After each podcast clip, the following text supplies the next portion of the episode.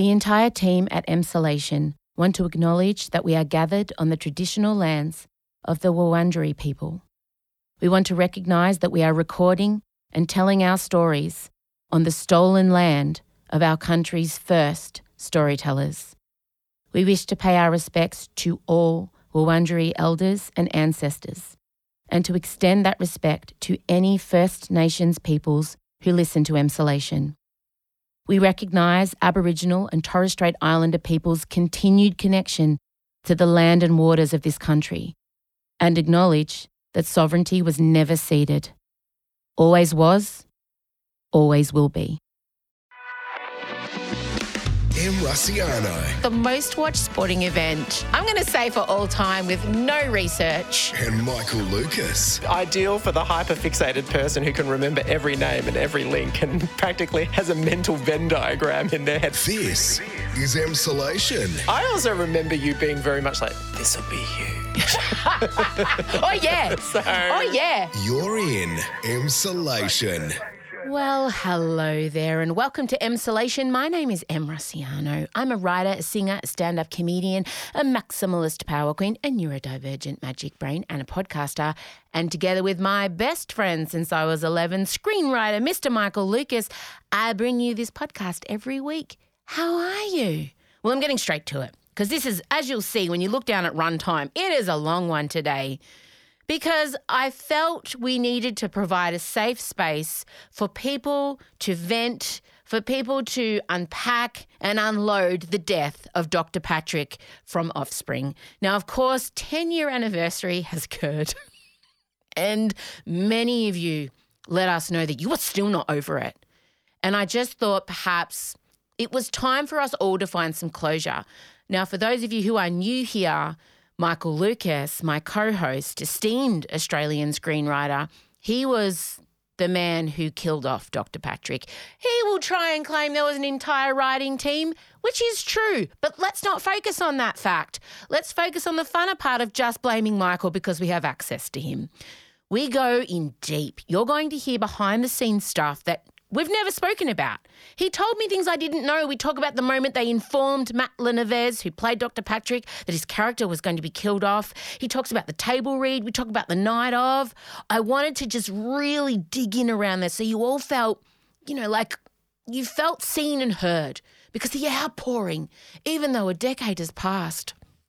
Now, also, to add to this, right at the end of the podcast, you're going to hear a compilation of emsolators of some of you. You sent us voice memos. You voiced your grief. You abused Michael. Some of you agreed with him. So make sure you listen all the way at the end because it's extraordinary. Just to give you a little taster, just to understand the anger and the hurt that is out there, have a listen to this. Thank you, but also fuck you. Oh my gosh. I don't know how he's going to take it. But that's what we wanted to do. We also discuss Lizzo and the goings on. I really have been avoiding having an opinion because I don't feel like I always need to have an opinion on things. And also, there's a court case pending, and you know it's a tough situation, and we don't know all the facts yet. And mm, but so many of you wanted to know what we thought, so Michael and I briefly discussed Lizzo, and also we have some great Good for her. two Australian women's sporting teams absolutely dominating. So that has to get discussed. And we are now basically a week out from me going to America. A lot of underwear discussions. You've got all of that to look forward to. I'm going to stop now because it's such a long one. Just snuggle down or keep driving or whatever you're doing. You're on a huff puffy, I don't know. Hopefully you're not cleaning, but maybe you are. I'm, I'm helping you get through it and enjoy this. Um, this is going to be a cathartic healing moment for all of us. Play the music.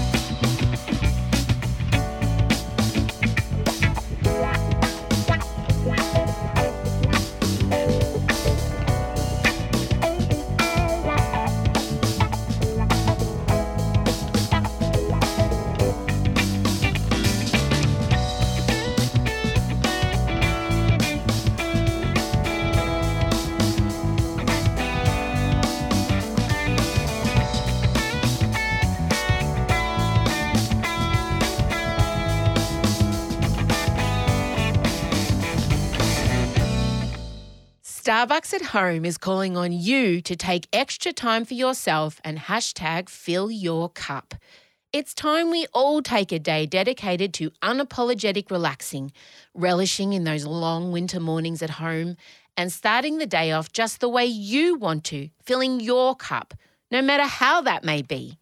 It comes as Starbucks at Home announces two new flavours to its range Starbucks by Nespresso smooth caramel and creamy vanilla flavoured coffee pods, bringing you Starbucks' signature taste of high quality cafe style coffee made from 100% Arabica coffee beans to enjoy in the comfort of your own home.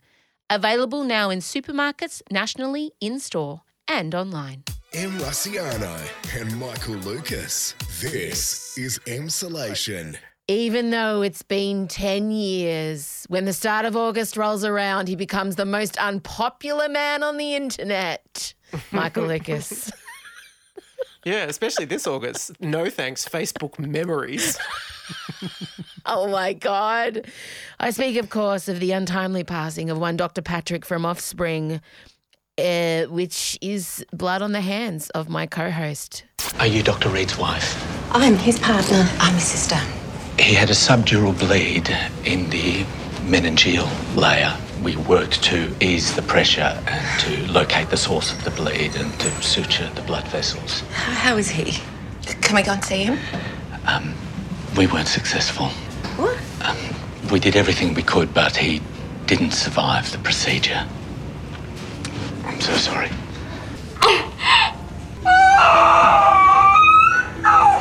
Can we go back to the time when you made that decision, when the decision was made? I vividly recalling shouting, kill the brother. When you were deciding, Firstly, it was not just me. It was very much a group decision. This was a group killing. oh no, I've pinned it on you entirely. You're the man. You're the one. I also remember you being very much like, this will be you. Oh yeah. Oh yeah, because because we were sitting around you and I were like, uh, and you're like, we, we have to kill someone. I'm like, yeah. No. Yes, we yes. had to, it was triggered by it was triggered by contracts. It didn't come out Oh of nowhere. no, no, but we all knew that the time was coming. Everything Yeah, was too happy season families. Four, you yeah. earn a death. Yeah, I'm Yeah, not saying yeah. it's been fun and games for three Exactly. seasons, but now we've been in this world long enough that it's not going to look Yes. to kill someone for it's, sure. It's TV formula, and you and I knew that being TV nerds, and so we're like, who, who, who, and and then when I found out that you'd all decided in the writers' room to kill off Patrick, I was like, oh, Mm. I was genuinely scared for you.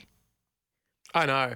I was a little bit naive about it Mm. for even though it was so full on making it and and um Can you, know, talk and about Jonathan that? Gavin Talk about the writers, like from the moment you decided that was going to happen. So you informed Matt Le Nevez, obviously. Is that what happens? He was informed. Yes, luckily one of the producers was he was in LA, Mm. and lucky luckily one of the producers was traveling through, so they went and met him for a drink, and told him in person. How do you take it? Um, well, but also you know, obviously needing Mm. a bit of reassurance of, um, you know, of of it's because it's it, this is the best thing for the story. And then I remember when I finally saw him, um, when he got back to Australia and we were making the show, I, I was like very much like. I think this will be so big, and I really feel like the best way to end a run as a character is to go out like this, where like this will this this will be iconic. You'll you'll like, and I'm so I am glad on that front that it um, came true. But we also made sure to give him lots of love. I remember we had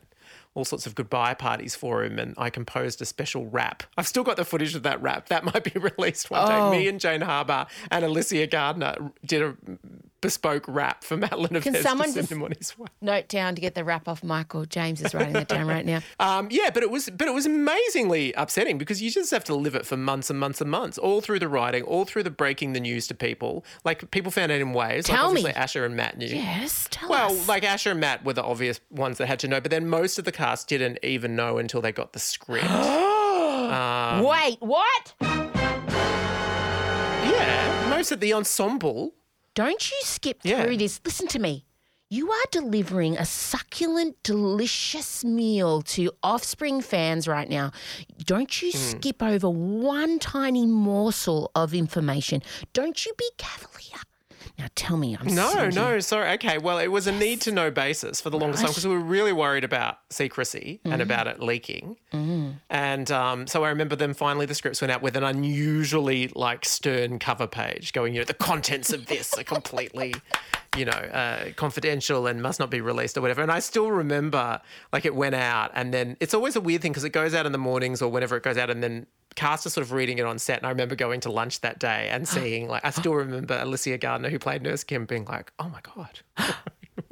and then I remember we read them as a pair. We read his death episode and the funeral episode as a pair in this big read through and it was like floods of tears. It was intense. I remember it all. I remember filming. I'm in the funeral scene. I mean, I was an extra in the funeral scene. I don't think you actually see me on character, but I was eh, on camera. But I was one of the um, I was one of the mourners. Hilariously, there was a, a technical issue, and for some reason, part of Ni- Nina's eulogy, one line dropped out post, and so that's, and it, but it just looks like she's gathering herself in a pause. But no, no, she was meant to say one more line. It's just not there. Yeah, and then the editing was like went forever and was really traumatic. Like you know, trying to decide what music to play and having What big did play? debates over. What did Oh, play? it was a called A Thousand Sundowns, and it was a sort of sad, very offspringy indie pop female vocal song that we had used when Nina and we used it when Patrick um, was telling Nina, I think about that he'd lost uh, a child. A thousand sundowns, yeah, and and so like absolute emotional terrorists, we brought it back. I've got it. I've got it. Wait, wait, wait, wait. Hang on. Okay, let me just. Trigger warning, trigger warning. Met a boy who made me cry. Went for the jugular. Yeah. I do remember one of the producers thinking it was just too much, and then we were like, no, You essentially that was for essentially. the funeral. That was for the funeral. You, you've Um, done what the Kardashians do and what Selling Sunset does. You know how I'm passionate about that genre of like story arc continuing pop songs. She's going Ah. to a meeting and she's going to be a girl boss and quit her job.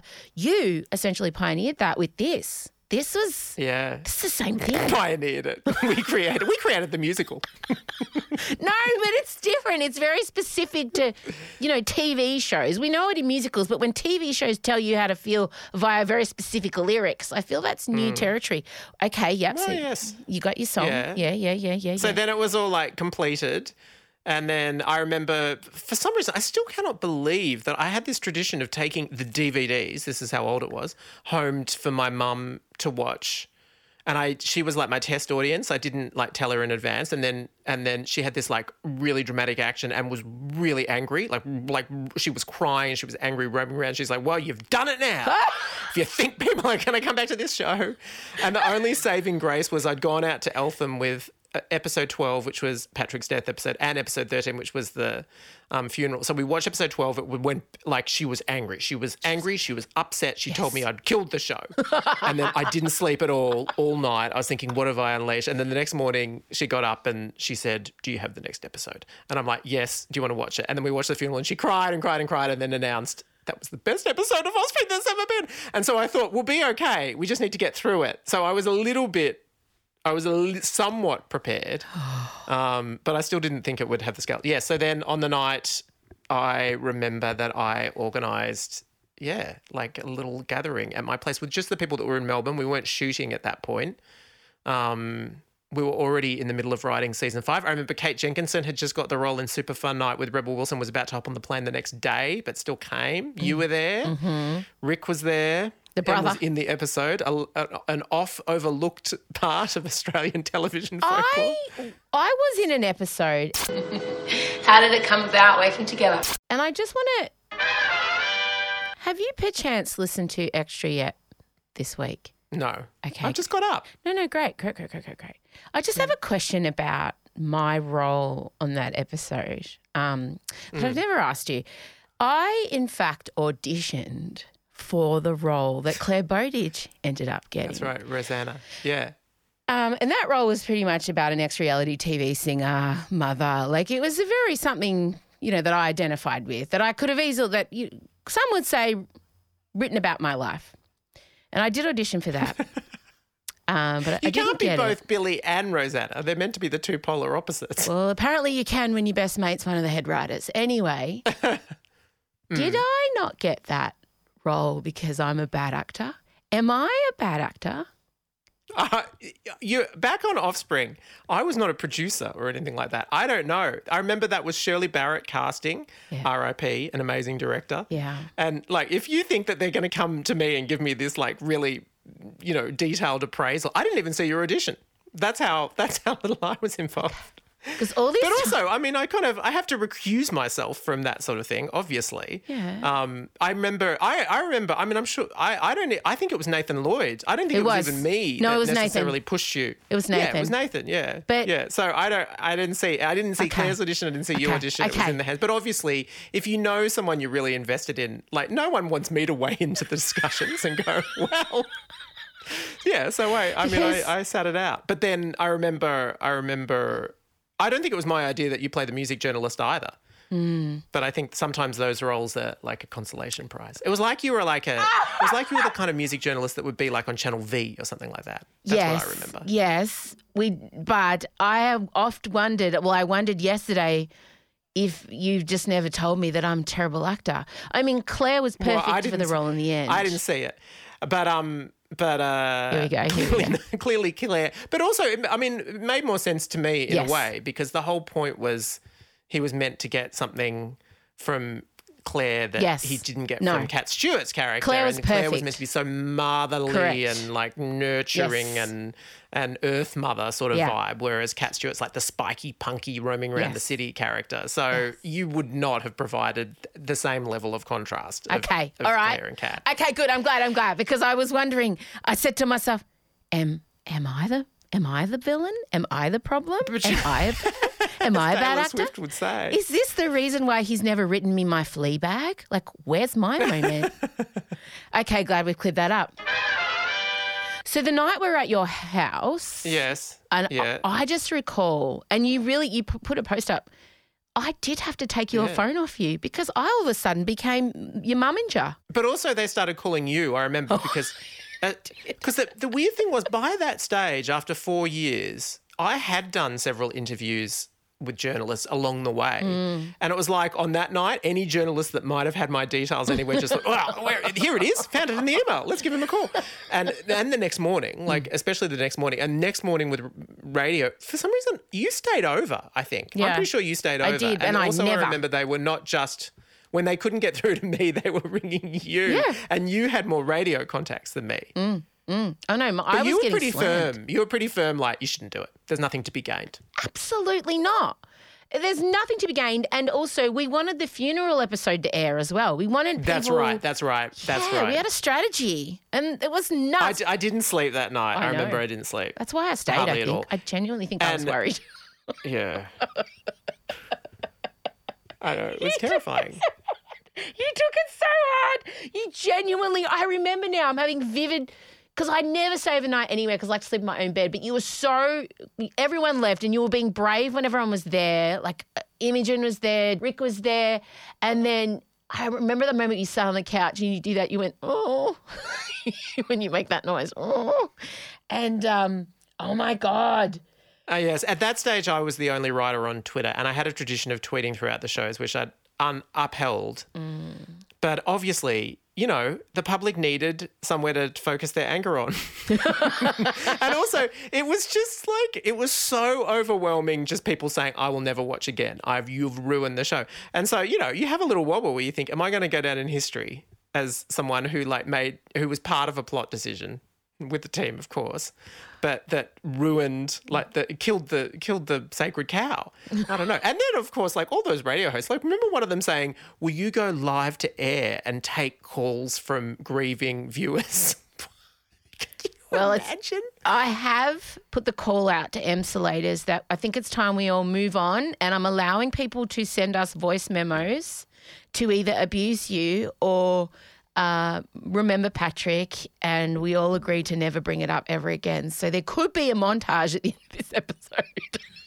just to end Yeah. it all for once. Because when It I was the be- you, it was the best thing for me in a way though. Yeah. Like I mean it was horrible to go through at the time because it just but it just made me think also it was the best thing because we we held the course obviously because we had no choice we'd already made the next episode and also we'd already we were by that stage we were really far through season 5 writing like we knew where everything was going we knew Patrick Brammall was coming in we knew all that stuff. Um and and I remember I remember um for all the talk about we killed the show of course the next episode was the biggest ever episode we had. And then the season return on season five was the biggest season return we ever had. And season five had such a lift over season four and won all these awards. And so I kind of was kind of like, you know, you can't you can't do fan service. Even though people you know, they have their desires for the characters. You've mm. just got to go with the best story. You have to go with the best story, ah. even if it's what not what people want. Listen to this man. Listen to this man putting his art above everything else. Speaking of TV shows written by Michael Lucas, Yes. we now have all the information we require. Newsreader, season two is coming. What shock! What? Who could have known? Who could have known? On my hand in five, four, three. To the News and Six family. Please welcome the golden couple of news, Miss Helen Norville and Mr. Dale Jennings in 1987. Can we expect a newsroom wedding? The whole country is on the brink of a colossal change, and it is our job to report it. You know, if you promote the hell out of this story, you'll get the biggest numbers of the year. Welcome to the National Tally Room for election night. You'll be in direct competition with your former colleagues at the News at Six. It's time to move forward as a nation. No other news director would sign off on that. Helen, take a breath. Haven't you done enough already? Yes, at long last. It has been a long journey to get to this announcement. Mm-hmm. I feel. So, when's it coming? Anyway. Tell me everything. It season two premieres Sunday, the 10th of September at 8:30 p.m. on ABC TV and iView. It is one episode a week, so it's you're gonna. It's not like it's all gonna be dropped at once. Um, it will roll out slowly through September and into October, and but and then there's also one other big ABC boffin twist, Yes. which is there's there's going to be a companion podcast, which has blown my mind, and the companion podcast. Yes. The companion podcast is hosted as a team by Leigh Sales and Lisa Millar. I'm so excited. And they're going to be, they're going to get this massive bump of about 60,000 people coming from Emsolation each week. They don't even understand. All of a sudden, the ABC are going to be like, why is his podcast number one in every, they're getting all the Emsolators. Finally, Yeah. you doing this podcast is paying off for you. Yes. It is. It is a bit of a first for them. It to, th- this we're the first drama to have. They have had companion podcasts for like things like Annabel Crabb's Ms Represented and things like that, but they haven't actually ever had one for a drama. In the United States, they have them all the time. Mm. Like you know, there's Succession mm. has like an official one, but a bazillion unofficial ones, and but to our knowledge, we've never had it. And it was sort of always when something's never happened before, you know, I really commend the two podcast producers that forged this one through. Um, and and it is exciting. Also somewhat nerve wracking. I don't know whether I'll be able to listen to it. Oh no, it's going to be amazing. It's going to be so great. Does that mean we'll have an unofficial newsreader podcast going too? No, Like- no.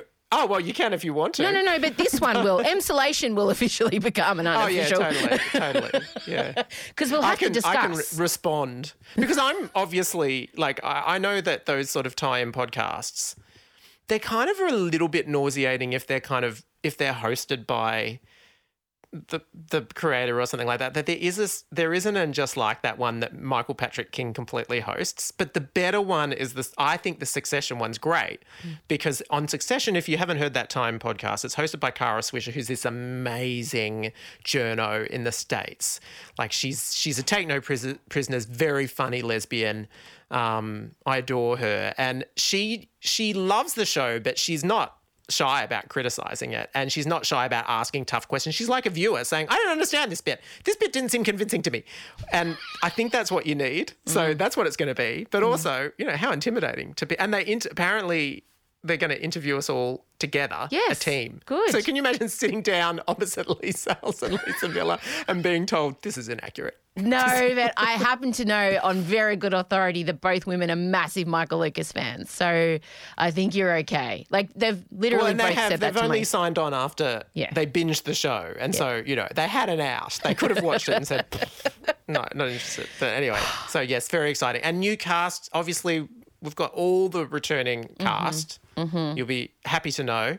Um, and then we also have newbies. We've got a guy, Daniel Gillies, who was in the Vampire Academy, Mm-hmm. which I didn't really know that show, but you and your daughters certainly yes, did. Yes, yes, yes, yes. A- And we've got another guy, Rory Fleck Byrne, who's like a singing, dancing variety show host. And he was on this amazing show called This Is Gonna Hurt. He's Irish. Mm-hmm. Um, and then we have an actress from Home and Away, Philippa Northeast, who plays Mark Downey's daughter. And then we also have Hunter Page-Lochard, Oh. who plays a First Nations activist. And he looks just like Prince. Yes. In the show, it's if it's his audition to play Prince in the biopic, he's got it. Ah, and and not only does he look like Prince, Mothers Across the Land. If you've watched Play School, he's also on Play School, and he's one of Elio's faves. Oh, yes. yeah, Is he? yeah. I really, I work with a lot of play school performers. You do. Steph Lim Hmm. Davidson, of course, as well. Another one of Elio's favorites in Play School. Oh, yeah. It's incredible. Matthew I can't Backer. wait. Oh, my God. I'm so excited. Okay, so Sunday, September the 10th, we'll just be back from overseas. We've just returned from our sojourn. I, yes. Uh, uh, but that actually, originally when this trip was being plotted, I thought that maybe season two would be airing while I was overseas, Mm. which I was quite happy about. you know, you just want to like flee the country. And that's what William McInnes has done with The Messenger, right? He just like left the country. He did. He did. And yeah, and that was, but, in, but as fate would have it. yes. They elected to put it after the World Cup. Good decision in retrospect. Yeah. I'm glad. I don't want to Yeah. compete against that. And um, yeah, and now it turns out I'll be arriving back just at the like critical time. But and a anyway. view, we'll be doing viewing party every Sunday night, right? Yes. We have to. Will we? We have to. Oh gosh. We have Okay, to. yeah. Do you want this thing I to succeed or not, bitch? Come on. All right. It's happening. We'll, we'll come back to that. All right, how exciting. Okay, moving on to a topic I've desperately avoided, but I have been asked by so many people what my opinion is. Do you know what I've learned? Sometimes you don't have to have an opinion. I know this is going to shock people. But I think one of the things that was drummed into me on breakfast radio is, you know, something happens and you immediately have to respond. And I realized the mistake in that is you don't have time to mull it over and let all the facts unfold and see what other people that you respect think and give it some air and some time because we always had to like get in really quick, you know, first to the poll.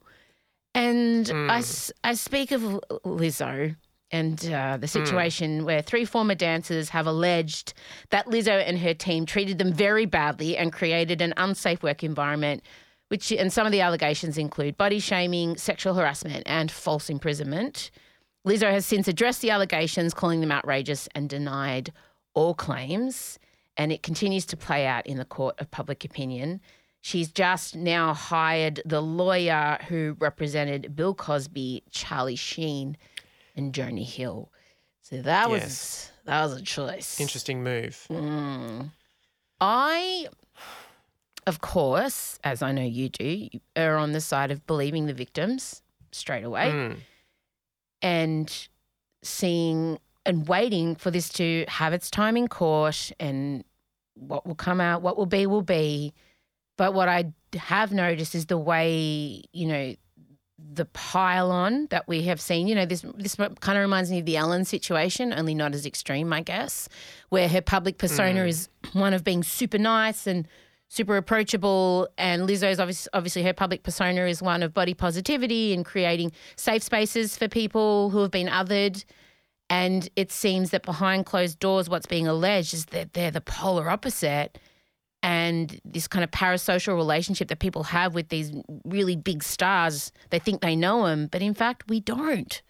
And that seems, No. do you think that's why people feel so betrayed but when these things happen with people? Or, or we know one aspect of them. Like we know we know a particular side of them. That yeah, really what they let us know, what's marketed to us, you know, what they've curated. Yeah, yeah. Mm. Yeah, totally. Like I it's not that I I mean I I still don't think that the Lizzo that we see in those amazing talk show appearances and online and everything like that is just this complete confection that has no basis in reality. No. But, you know, obviously there's a lot more to her. I mean, she's she's you know she's running a huge business at the Mm. moment, and and and has gone all the way, you know, to the very top. Yeah. Which you know you you don't get there if you're just purely a sunshine positivity. No. you know, there's obviously there's a lot of strings to the bow.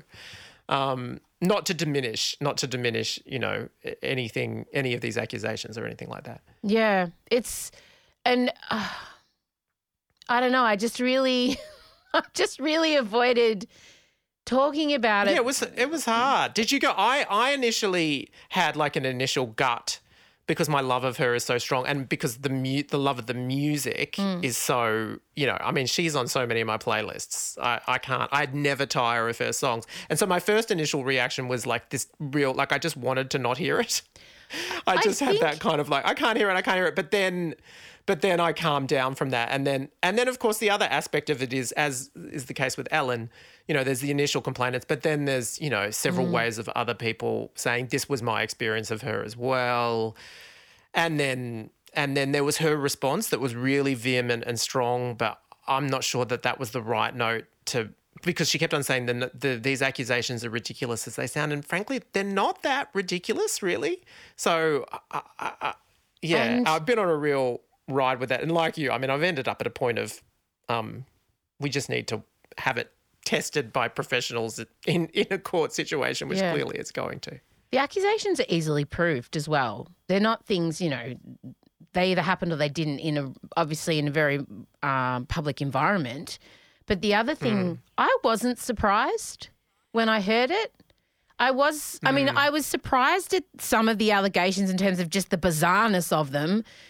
The body shaming was yeah, the body shaming that felt dis particularly kind of disappointing. And and also there's all this stuff about going to a strip joint and and you know a, a, and accusations about what people were calling out and everything. But at the end of the day, I think it's weird to go to a strip joint with your Correct. employees. It's she, just she should not And- have ever put herself or her business in that situation. I go on tour with my band. I know about, you know, you, you do become a family and you do, but there's a very clear line with me. And ultimately, I'm responsible for their well being. I'm responsible for, you know, them turning up the next day. And I think that is the mistake she made was treating them like you would treat family members you know saying stuff you wouldn't normally ribbing them about shit expecting them to be loyal to you unconditionally. I think she forgot and that's I know, the pro- and for, and is blind to the power imbalance between them and her, and Yes. and and yeah, I mean, you would never. I mean, you uh, frankly, you'd be you wouldn't be at the strip joint. You'd be under a weighted blanket back in the hotel room. I would not be at a strip club. This has certainly crossed into another space for me. And yeah, when when the fat shaming allegations, that was kind of the final. I just like, oh, okay. Well, I'm yeah, I'm going to let this play out. But that is a that is a that is a bridge probably too far for people to recover from from this. You know, do you think she's going to be? Do you think this is? Do you think this is going to cancel her? What do you think?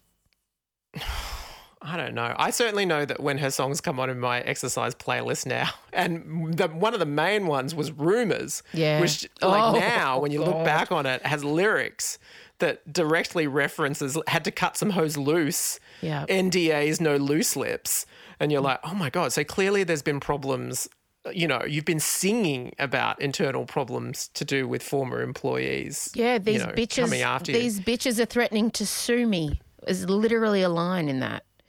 I know. Mm. Um, yeah, I, I, I mean, I don't think it's necessarily unrecoverable, but you know, I don't, I don't think she, she's. It's going to be very easy to go back to the sunny. I mean, would you say that Ellen recovered or no? No.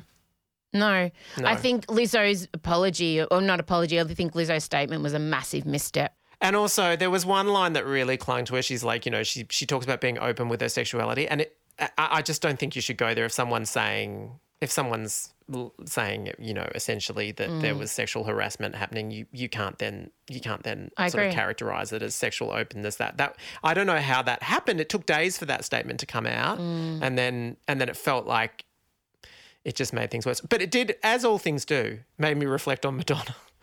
Was, um, because she was sued by her dancers for, Oh, for the documentary, for the In Bed with Madonna documentary. And when you look back on that now, I mean, she was in some ways the performer that documented the relationship that she struck with those dancers and with her backup singers and everything like that, where there were no barriers. I mean, when you look back on that movie now, it's wild. Like at the end of the movie is literally her demanding they get naked and hop in bed with her and then yelling at them, come back when your dick is bigger. Like it's full on. Oh my god. like, God. It's, yeah, the 90s. What a You're different time. So correct. Madonna. Yeah. Oh, wow. Yeah. No, you're right. You're right. Jesus. Oh my God. But th- but there is a reason why those days are in the past, and and also there's a reason why, like when you think of Queen Beyonce, like you know, Mm. famously the control and the separation, like people can work with her for years and have basically very little knowledge of who she is, and that's that's I guess by design in some ways. Mm. All right. Well, we'll see it all play out. And there you go. We discussed it. A lot of you are asking. So there it is. It's Emsolation Extra. Haven't subscribed to Emsolation Extra yet? Here's what you've missed out on this week. And I'm very excited to welcome our first Am I the Asshole uh, plaint- plaintiff? Defendant? Both. To the Emsolation Studios. Hello, Bruce speaking. Hi, Brie. It's Em Rusciano. How are you? I'm good. How are you? Well, you're the first ever caller, pretty much. This is, I'm, I'm pretty stoked. This is exciting. All right. Well, launch it at me. Now, I have no idea what your am I the asshole situation is. I want to be impartial. I am totally capable of being fair. okay. Okay. Lay it on me. All right. Well, my front yard um, doesn't have a secure fence, Mm-hmm. so technically anything can run in off the street, Mm. uh, including my neighbour's dog. Now, my neighbour's dog comes and visits our lawn maybe four or five times a week, I reckon, and shits on our front lawn all the time. Um, yeah, as I said, I've got a little baby. I've been a stay at home mum for the past year, so I see it. I've got video evidence. um, like, there's no mistaking that it is my neighbour's dog. Brie, I just So- I just have the visual of you like I'm going to get this motherfucker. And you're just sitting there, and maybe it's been hours, and maybe you're sitting there with your phone just perched like Mrs. Mangel. Oh my God, the pettiness. I'm, re- I'm ready to go. I'm ready to go. Okay, okay, keep going, keep going. Yeah. But yeah, okay. So she shits on our lawn all the time. Mm. So I've started to grab a shovel and I pick it up and I pop it over my neighbor's fence. And most of the time, I probably just drops pretty close to the fence, probably just lands in the garden, like probably fairly out of sight. I don't even know if he would know that I'm doing it. Um, but just the other week, um, I might have put a bit much uh, force on the throw, and I hear this uh, thud, thud, thud. and I thought, oh, my, my stomach just sank. I was like, oh no, what have I done? For all of that and so much more, subscribe now at emsolation.supercast.com. It's Emsolation There's no denying that when the weekend rolls around, we all have obligations. Whether that's social commitments we feel we can't say no to, or chores that get in the way of hitting snooze on the alarm. But what if we could have a dedicated day to filling our own cups? Starbucks at Home is calling on Aussies to self prioritise and take a day to relax unapologetically, relish in that long winter morning at home, and start the day off just the way you want to. It comes as Starbucks at Home announces two new flavours to its range, bringing you Starbucks' signature taste of high quality cafe style coffee that you can enjoy in the comfort of your own home.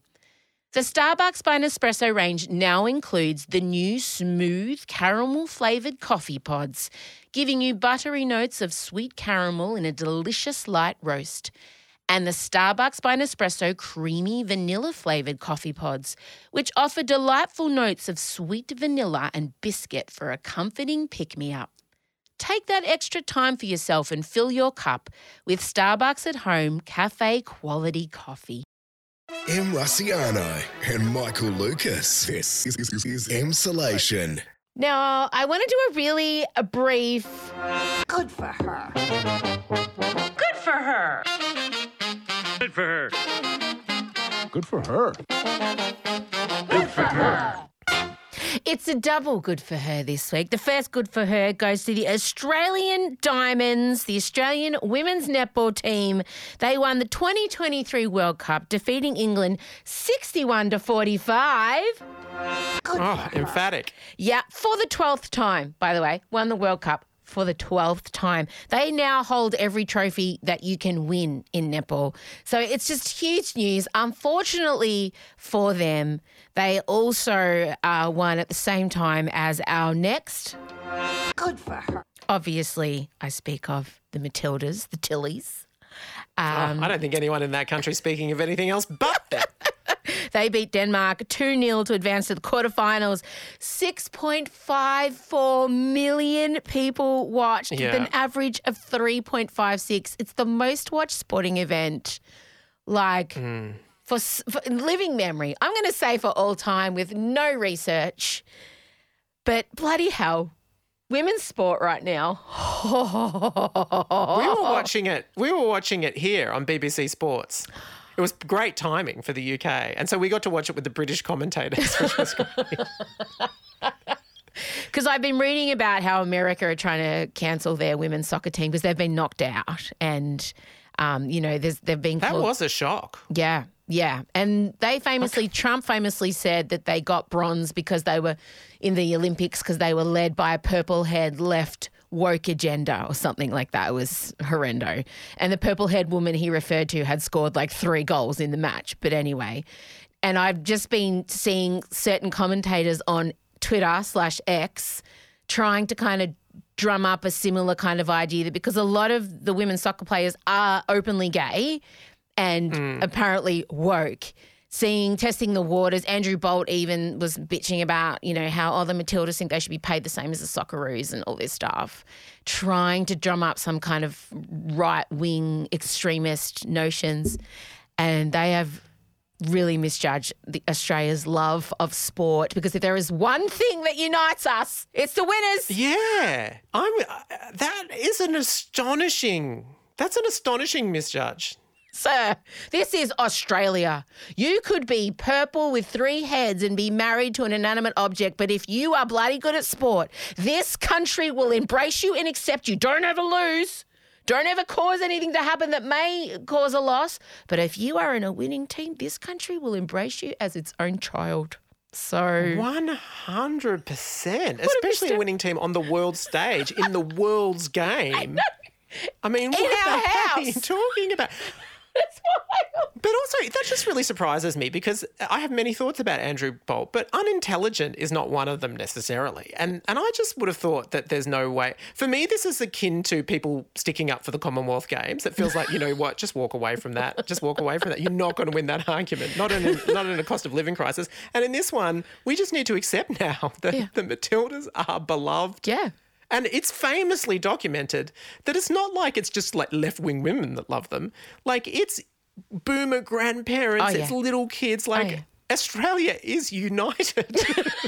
I did read today how Anthony Albanese said, like, if they win the World Cup, if they win it, that they want to. They want to have a public holiday, and then all these um, all these Liberal Party people have come forward. No, well, that'll crush small business in Australia. Or if you give us a public holiday, we can support the Matildas and still go to work the next day. And I'm like, oh mate, clutch. oh, that's fun. You have fun trying to trying to sell that to the Australian public. And I'm also Chella and I are living for all the all the exes playing each other. There's a lot of great lesbian drama going on. I sent you all the information last You night. You did, you did. And look, let's just be frank about this. Obviously, in male sport, we still have very limited uh, out Yeah. gay players. There's Yeah. not the case. No. And I had not considered the level of intrigue Oh. that gets added necessarily to to to to, to the game Yeah. when all of a sudden you've got partners and you've got exes Oh, yeah. that are compete, playing with each other against each other. Like there's a whole Oh. other dimension going oh. on here. And obviously, I'm not. The most important thing is their skill on the field, their work as a team, and everything like that. But if you want to dive into this, Oh, and I have. Oh my God, I'm obsessed. It's lesbian a palooza. It's hot, lesbian, sporty, non binary, AFAB community. They're all in there. And like, because they all play internationally or they went to college together or they've been on the same teams, you know, and they're such an international sport. Like, there's so many like juicy romances. And then one woman, bless her soul, put together an entire list of every out player in the World Cup plus that player's Instagram handle. So Marcella was basically shopping for a wife last night. It was good times. It was great times in my household. Not to minimise the fact that they're excellent sports people, and this is not the most important thing about them, but oh, the lesbian drama on the world stage mixed with sport, mixed with winning, it's heady. I'll tell you, it's a heady mix. and ideal for the hyper fixated person who can remember every name and every link and practically has a has a mental Venn diagram in their head. You know what? I mean, it's a shame that no one gets you on to do a, like a shadow commentary because I'm telling you, I was listening to BBC Sport. They were not giving us the dirt on that front. Oh, I would be like, and she crosses in. It's a great cross, but she's also actually hooked up at that centre six months ago, but they haven't spoken since. And you see that woman on the sideline? She used to play for Croatia, but no more. She's quit so she could come and watch the new girlfriend, the other ex girlfriend sitting over in the stands. She used to play for Italy. Like, I would be giving those kind of stats, but sadly, Yeah. I'm not being asked. Alas, alas. But well done. Well done to, of course, the Australian Diamonds. Here if you need. Good on you, Nettie. They get zero prize money and zero bonuses. So, yeah. And oh. to the Matildas as well. Here we say. Good for her. All right, moving on just quickly. We're a week out. We're a week out. We're basically one week away. I haven't seen you in three months. I have not. A week and a half, I would say, but no, let's go with a week. No, because this goes to air Thursday and I leave Friday. Oh, okay, from your departure, yes, from your departure, yes, yes, yes, yes. week. Okay, sure, sure. So I'll tell you, there's been a lot of discussion. I bought 16 new pairs of underwear and I've Yep. packed them. And I spoke about this on Extra this week. And I've been inundated by people saying, it's not enough. It's not enough underwear. It's not enough. And so these are the things I've been told Hang I on, have. 16 pairs. Yeah. So how many pairs of underwear, pray tell, did you pack for three months? I think I think I packed eight, which I thought was a very generous amount. What is that? Is that funny? Am I really off the ball with that? How many days you gone for three months? So you have eight pairs of underwear for 90 days away. Yeah, but I'm always I'm I was renting a flat with a with a laundry. I mean, like I mean, come on. Why am I why that's the point. Oh, if I, I was, was, ne- I knew I was never going to go longer than a week without a place that had a laundry doesn't facility. matter. so- If I was going away for 90 days, I would be needing an excess baggage case full of underwear. Like Hmm.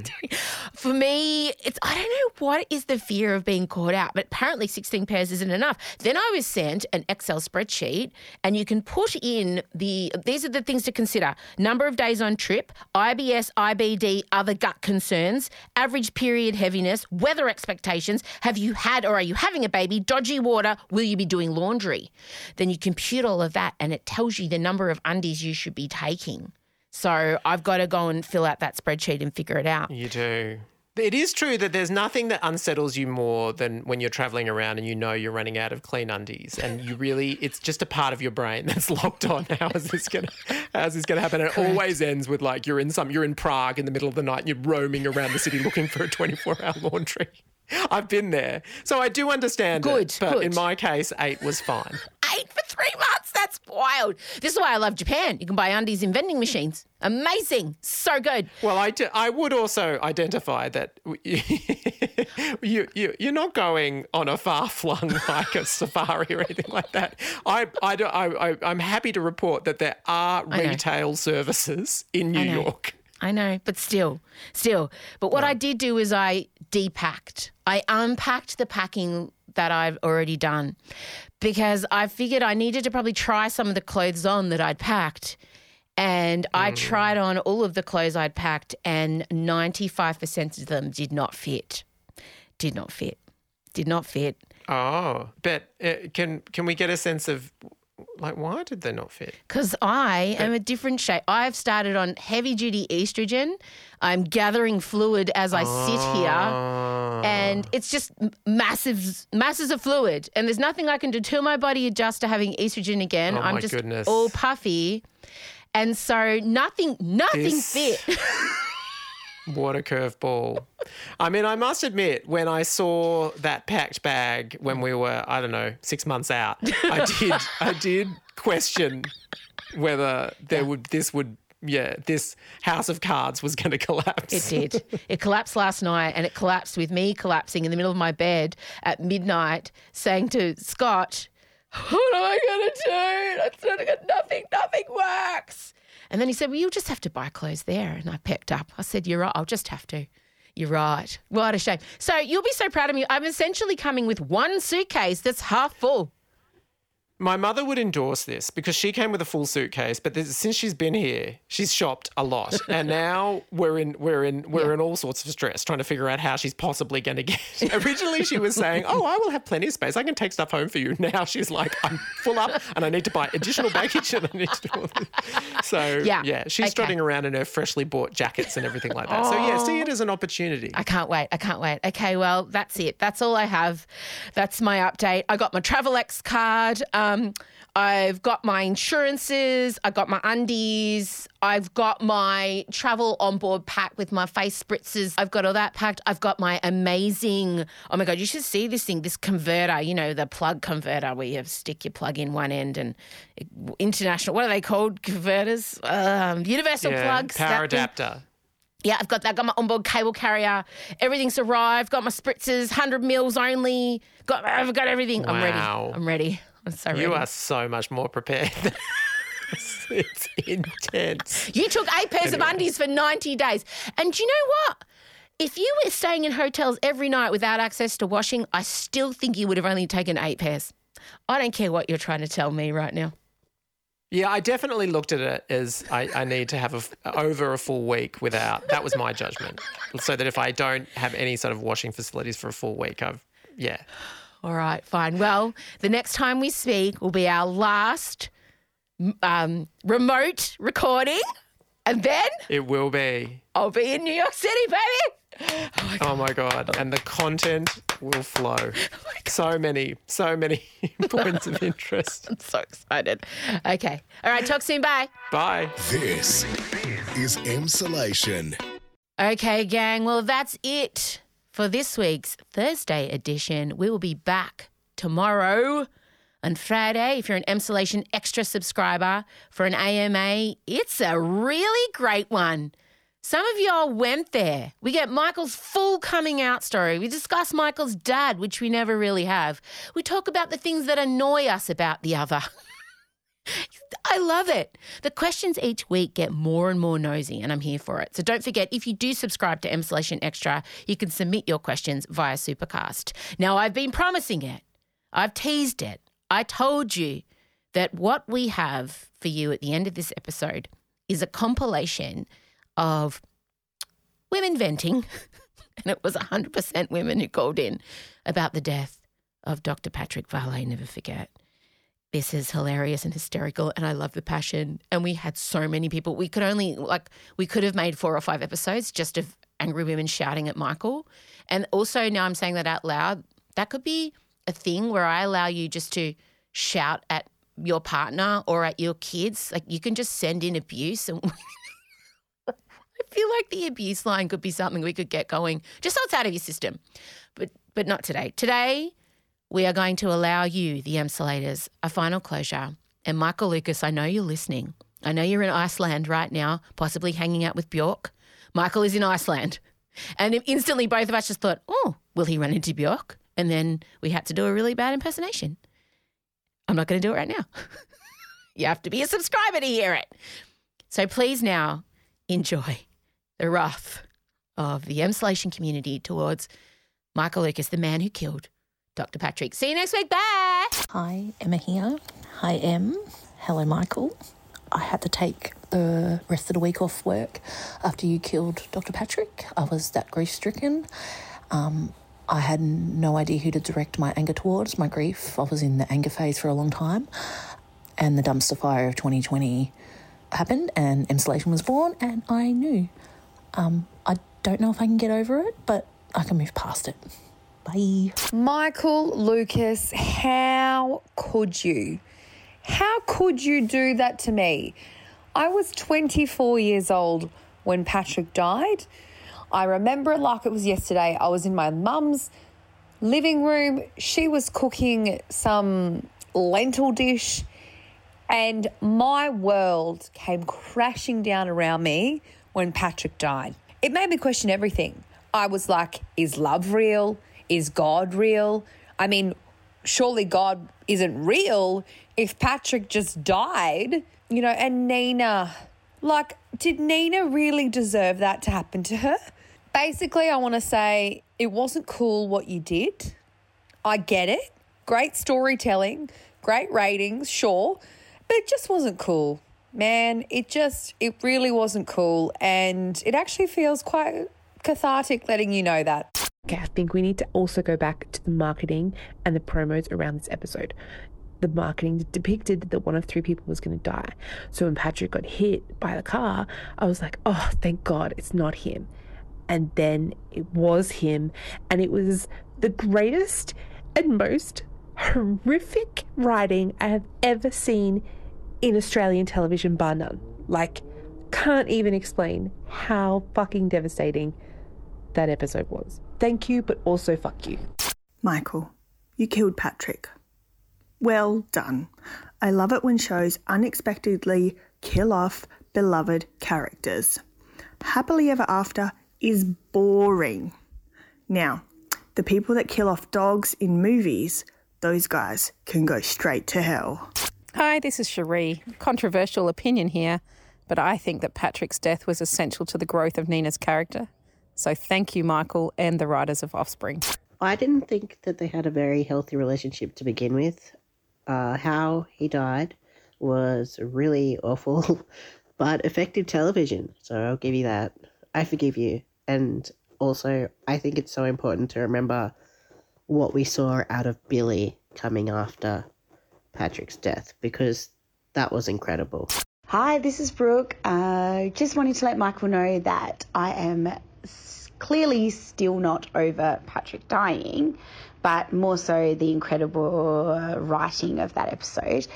I decided last night after seeing the post to rewatch that on YouTube, then open up Paramount Plus and watch the funeral episode, then start to go down the rabbit hole of Offspring. Got to the episodes when Nina met that horrible Thomas, got really angry and it reminded me of Big, and then jumped across to Sex in the City and did a deep dive into Carrie and Aidan's relationship. So this is a little bit too long, I've just noticed. 47 seconds. But to hit us with both of those in one week, very unkind to uh, mid to late 30 to 40 year olds. Okay, this might be a very unpopular opinion, but Patrick dying then led to the most iconic and sublime episode between Billy and Nina at the hotel that I can remember in Australian TV. So, to be honest, I'm kind of glad Patrick died. Like what you heard and want more? Emsolation is a totally independent, neurodivergent female led podcast, which you can help support by subscribing to Emsolation Extra. Get exclusive bonus episodes every Tuesday, question time with Em and Michael, pre show meetings, videos of the podcast recording, pre sale access to live events and discount merch, a weekly newsletter, and so much more. Help us by subscribing now or gift a subscription to someone you love at emsolation.supercast.com or get the link via Emsolation Socials. Emsolation with Em Rusciano is recorded at Down the Hill Studios, hosted by Em Rusciano with Michael Lucas. Executive produced by Benjamin Wasley. Produced by Em Rusciano. Edited by Ezekiel Fan. Socials by Em Rusciano, Benjamin Wasley, Lauren Miko, and Marcella Rusciano Barrow. With assistance from Jem Evans and Georgia Watts. Follow us on Instagram at Emsolation Podcast and join other Emsolators at the Emsolation Group on Facebook. The answer is Harry Styles. Please take the time to share this podcast with a friend. Give us a five star rating and make sure you're following us on whatever podcast app you use by hitting the follow button. Thanks for listening, and we can't wait to chat with you again soon.